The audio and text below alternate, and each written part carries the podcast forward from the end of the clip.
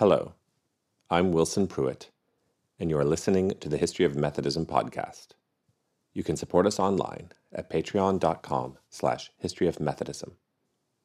Today's episode, The Wesleys Go to School.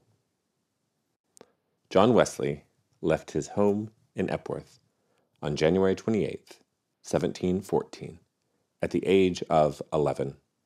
He journeyed south to London to join the Charterhouse School as a foundation scholar after being nominated by the Duke of Buckingham, who was the former Marquis of Normanby and patron of South Ormsby, who had given Samuel Wesley a parish some 20 years before. Henry Rake, in his definitive biography of John Wesley, mentions that only a few trivial and dubious stories survive from this period. These stories come mostly from John Wesley's early biographer, Luke Tyerman. One story has young John running around the schoolyard every morning three times to preserve his health. Another concerns a time when John was asked why he hung out with younger boys as opposed to boys his own age. John apparently replied, quoting John Milton's Paradise Lost, saying, Better to rule in hell than serve in heaven. Tyerman writes of Wesley's time at Charterhouse in a hagiographic way, saying, quote, Wesley entered the school as the poor child of an impoverished parish priest, and had to endure wrongs and insults, neither few nor small. But though he was only sixteen years of age when he left, he had by his energy of character, his unconquerable patience, his assiduity, and his progress in learning, acquired a high position among his fellows. But what was Charterhouse, and what was it like in the 1710s? The first purpose of Charterhouse was as a cemetery for plague victims in the 14th century. Thirty years later, it became a Carthusian monastery. Carthusians were contemplatives focused on a solitary life of prayer and community together. The word Charterhouse comes from the anglicization of Carthusian. Chartreuse is the French version of the word. Students at Charterhouse are still to this day referred to as Carthusians. After Henry VIII abolished the monasteries, Charterhouse became a mansion for British lords until Thomas Sutton bought it in 1611 and offered two unique missions for Charterhouse. The first was as a refuge for up to 80 brothers, quote, either decrepit or old captains either at sea or at land, maimed or disabled soldiers, merchants fallen on hard times, those ruined by shipwreck or other calamity. The second was as a school. Many famous Englishmen were governors of the Charterhouse School, including James I, the Duke of Wellington, Gladstone, and Cromwell. Sutton died near the end of 1611 and left his fortune, which he had made in the coal fields of Newcastle, to Charterhouse. The master of Charterhouse at the time of John Wesley's entrance was a man named Thomas Burnet. Burnet had been at Charterhouse since 1685. Some were concerned at his appointment because he often dressed as a layperson and not as clergy. Burnet quickly became notorious for standing up to James II when the king wanted to name a Catholic as a pensioner of the Sutton Hospital connected to Charterhouse. When William III came to the throne, Burnet was highly favored and given a position in court but in 1695 he resigned from the court to focus on Charterhouse. He published many works on the Bible in his lifetime and posthumously published a critique of John Locke's Essay Concerning Human Understanding. Burnet died almost two years into John Wesley's stay at Charterhouse in September of 1715 after the accession of George I. The next master of Charterhouse was John King, who had attended Christ Church, Oxford, and had been the preacher at Charterhouse before he became master. John King was a pious man who often carried a copy of Thomas à Kempis's The Imitation of Christ with him wherever he went, a book that would later have a profound impact on John Wesley. As a foundation scholar, Wesley would be supported by a stipend of £20 a year once he entered Oxford. The stipend was referred to as an exhibition at the time. At one point, while he was at Oxford, Wesley accidentally received a double stipend. Young John, at 18, wrote a letter to Charterhouse trying to clear up the mistake. John King received the letter and noted of Wesley that he, quote, is studious and of good behavior. John did not forget his time at Charterhouse. He visited the school on a number of occasions and met with fellow students multiple times. He also served as a steward for a Founders' Day dinner in 1727. The young Charles Wesley went to a different school than his older brother. Charles followed both of their older brother, Samuel, to the Westminster School, which started as a charity school for the monks of the Benedictine monastery at what is now Westminster Abbey. With the dissolution of the monasteries, the Westminster School survives thanks to Henry VIII and Elizabeth I. The most important headmaster at Westminster was Richard Busby, who began in 1638 as a firm royalist and supporter of Charles I. Amazingly, he stayed in that position until his death in 1695, maintaining his leadership through the Civil Wars, the Protectorate, the Restoration, and the Glorious Revolution. Many of the famous artists and writers of the Restoration period studied at Westminster including John Dryden, John Locke, Henry Purcell, and Christopher Wren.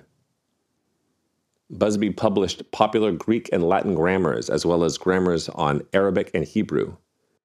Charles came to Westminster at eight years old in 1716, while his brother Samuel was an usher there.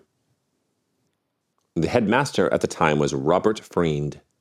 He was well liked by many and published English and Latin verse in many periodicals.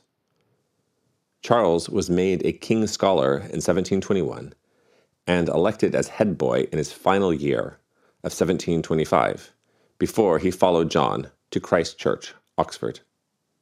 So let us move then northwest of London a few miles to Oxford and the famous university there. A number of difficulties had befallen Oxford University after the accession of King George I. As mentioned in our last episode on the Hanoverians, many Tories were suspicious of George, and many Tories occupied positions of influence at Oxford. There was, in fact, a riot on May 28, 1715, when the Constitution Club, a Whiggish establishment, tried to celebrate the King's birthday. A crowd gathered and started chanting, Down with the Whigs! And no George, James forever! As Vivian Green writes, quote, the mob not unnaturally got out of hand, broke all the illuminated windows they could find, and, sacking the Presbyterian meeting place, seized its pulpit to use it as the main source of fuel for a bonfire. There were threats from George's government to regulate the university more, which were not taken well by the colleges. It is easy to see a connection between Oxford's political tensions and the Wesley brothers' Tory sensibilities. Samuel and Susanna were already Tories, and Oxford only served to cement that inclination in their children. Christ Church College was the largest and most distinguished college at the time. John Wesley's first tutor was George Wigan. Wigan was a Greek scholar who edited part of John Ernest Grabe's multi volume edition of the Septuagint, the Greek Old Testament. Wesley did not work with Wigan long, since the clergyman retired to the country in the middle of Wesley's stay. Wesley writes to his mother about a smallpox outbreak at the time, which may have led to Wigan's departure. Wesley connected more with Wigan's replacement, even borrowing £10 from him in August of 1724. Another mentor, Jonathan Colley, was chaplain of the college. When the Crown sent a Whig, Bradshaw, to be the new dean, on May 29, 1715, the day many at Oxford celebrated the restoration of King Charles II, and the day after King George I's birthday, which was not celebrated, Colley led a penitential anthem at church, which Thomas Hearne writes, quote, enraged the Dean Dr. Bradshaw to the degree that after the service he sent for Colley and reprimanded him. As far as the education itself goes, Oxford in the 1720s was as much medieval as it was modern. The exercises which students had to pass in order to earn a degree followed the Laudian codes of 1636 for the most part. But as L.S. Sutherland notes, quote, well before the 18th century began, however, the system of university instruction which these exercises were intended to test had broken down, and the tests were recognized to be unsatisfactory in themselves and laxly administered. The curriculum mostly followed medieval methods of scholastic disputation, though an innovation of an oral exam with great stress on expressing thought in Latin and translating English into Latin had been added by Laud. To earn a Bachelor of Arts, a student had to live within the college for four years or 16 terms, though there were some exceptions. Sutherland, in The History of Oxford University, gives a great account of the practice of this curriculum in the early 18th century. He writes, quote, During these years, candidates had to present themselves for three exercises in the traditional disputations and one oral examination in the new style. It was also intended that they should regularly attend the public disputations and the public lectures on which their examination was based. Though these requirements had fallen into desuetude well before the period began, the exercises in which candidates had personally to take part continued to be strictly required. After a man had been in residence for at least two years, he was expected to dispute on grammar and logic, in parviso, both as opponent and respondent under the moderatorship of a BA or senior sophister.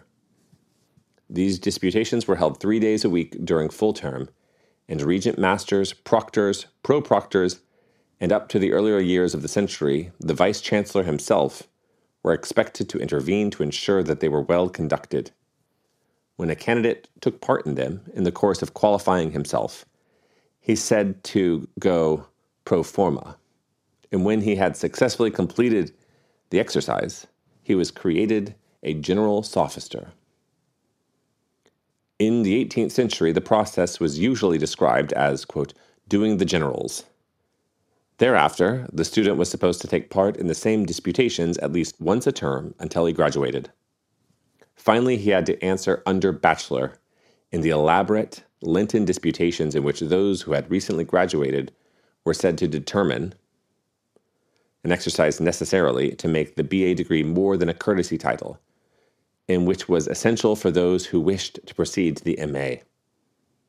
The undergraduate answering under bachelor had to respond twice to a BA, known as his quote father, in logic and rhetoric. The oral examination for the BA was taken separately and usually late in the undergraduate's career.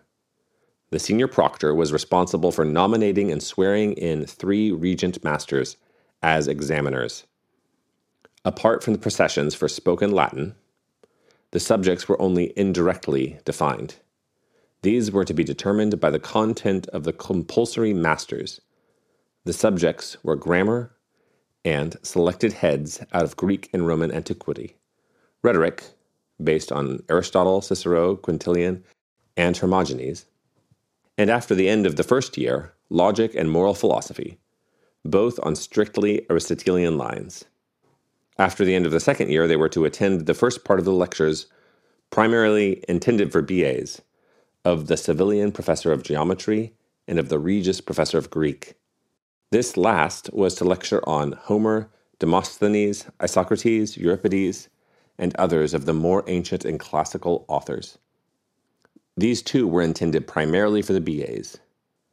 No provision was made for teaching in divinity, which was explicitly left to college tutors and lecturers.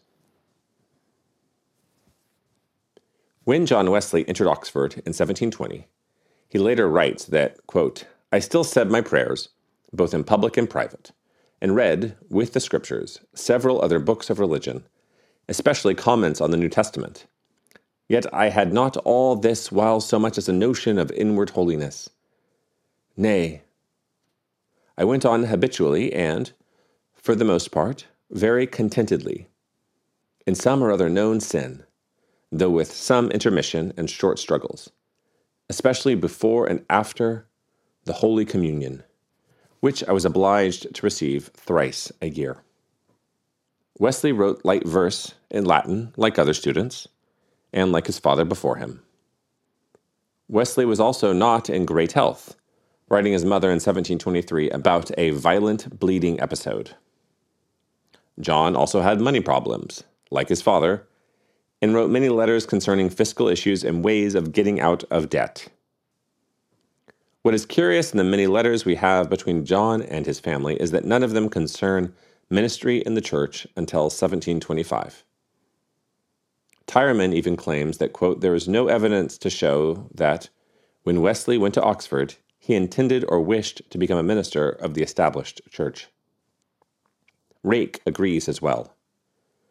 Rake writes of John's early Oxford period, saying that, quote, his own and family letters suggest a cheerful and dutiful son with no pressing religious problems.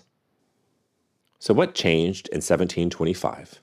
Why did a cheerful scholar decide on a lifetime of ministry in the church? Next time on the history of Methodism.